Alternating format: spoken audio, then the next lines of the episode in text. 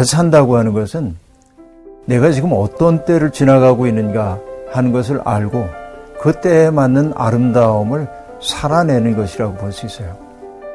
전도서 기자가 우리에게 들려주는 때가 있죠. 인생엔 모든 것이 다 때가 있다는 겁니다. 심을 때가 있으면 거둘 때가 있고 세워야 할 때가 있으면 허물어야 할 때도 있는 거고 만날 때가 있으면 헤어질 때도 있는 것이죠. 그런데 전도서 기자가 기가 막힌 얘기를 해요.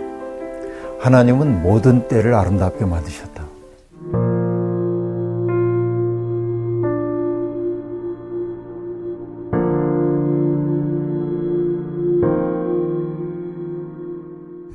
그 참, 어, 세월이 참 무상하죠.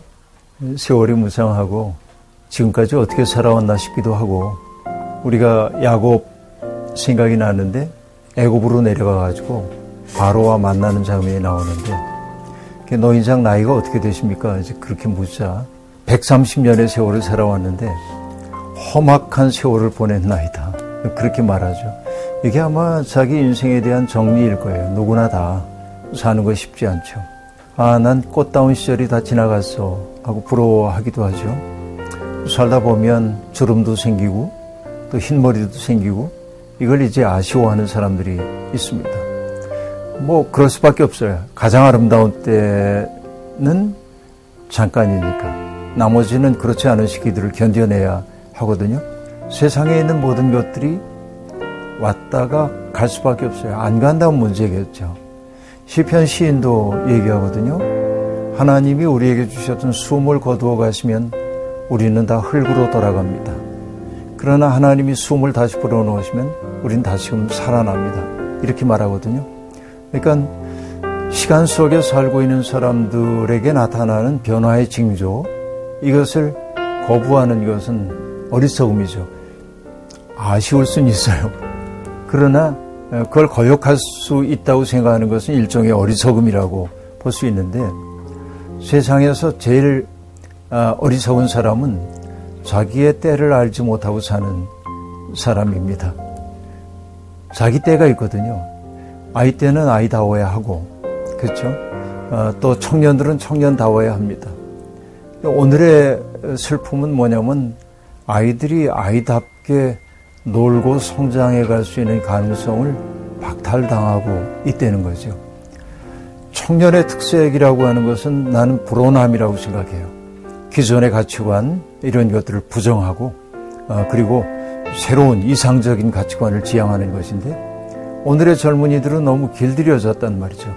어른들이 만들어 놓은 가치관 속에서 살아남기 위해 버둥거리고 어, 그렇죠.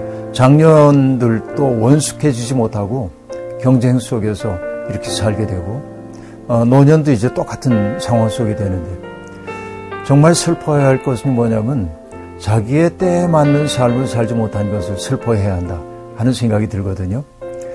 어, 전도서 기자가 우리에게 들려주는 때가 있죠. 인생엔 모든 것이 다 때가 있다는 겁니다.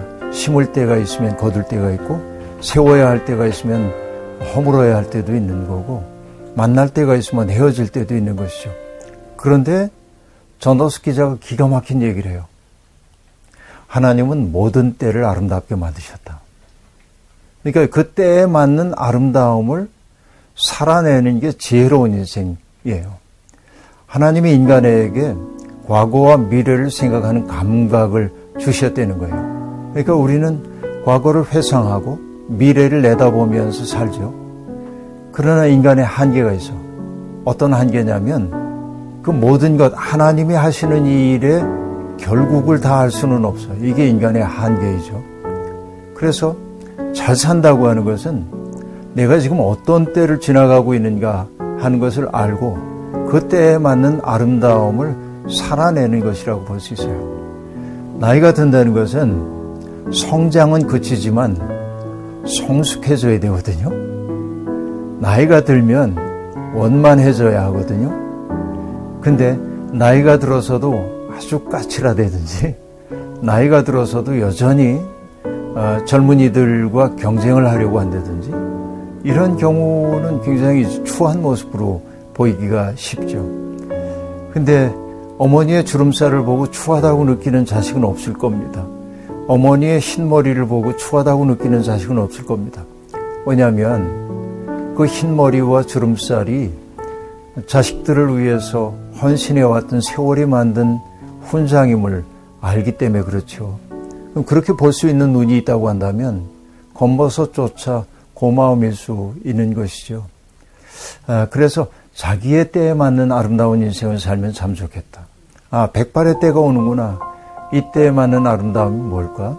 아, 주름살의 시기가 왔구나. 이 주름에 걸맞는 인생을 내가 살고 있는가? 이 고민들을 좀 해봤으면 좋겠는데요. 자기를 아껴야죠. 너 애썼다. 애쓴 흔적이 있다. 아, 다만 이제 그 속에 빛이 깃들기를 바라야죠. 중세시대의 성화를 보면 후광들이 있잖아요.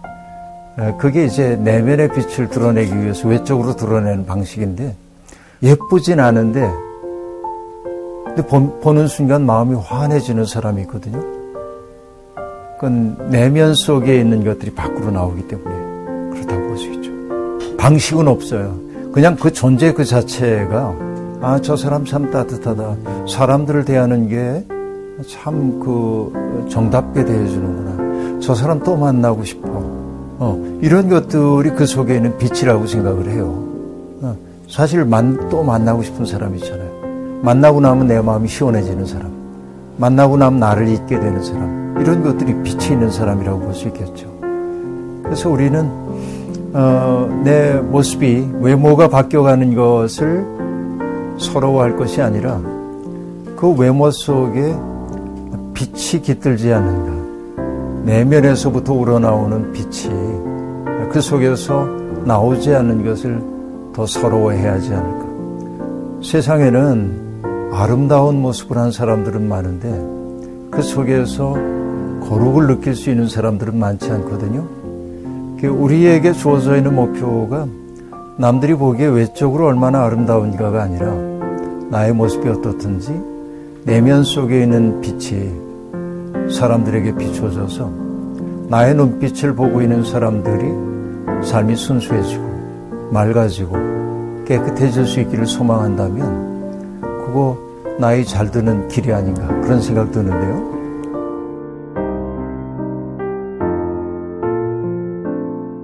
여러분 오늘 들으신 이야기가 신앙생활에 조금이라도 도움이 되셨다고 한다면 아, 구독해 주시고요. 좋아요도 눌러 주시면 좋겠습니다. 고맙습니다.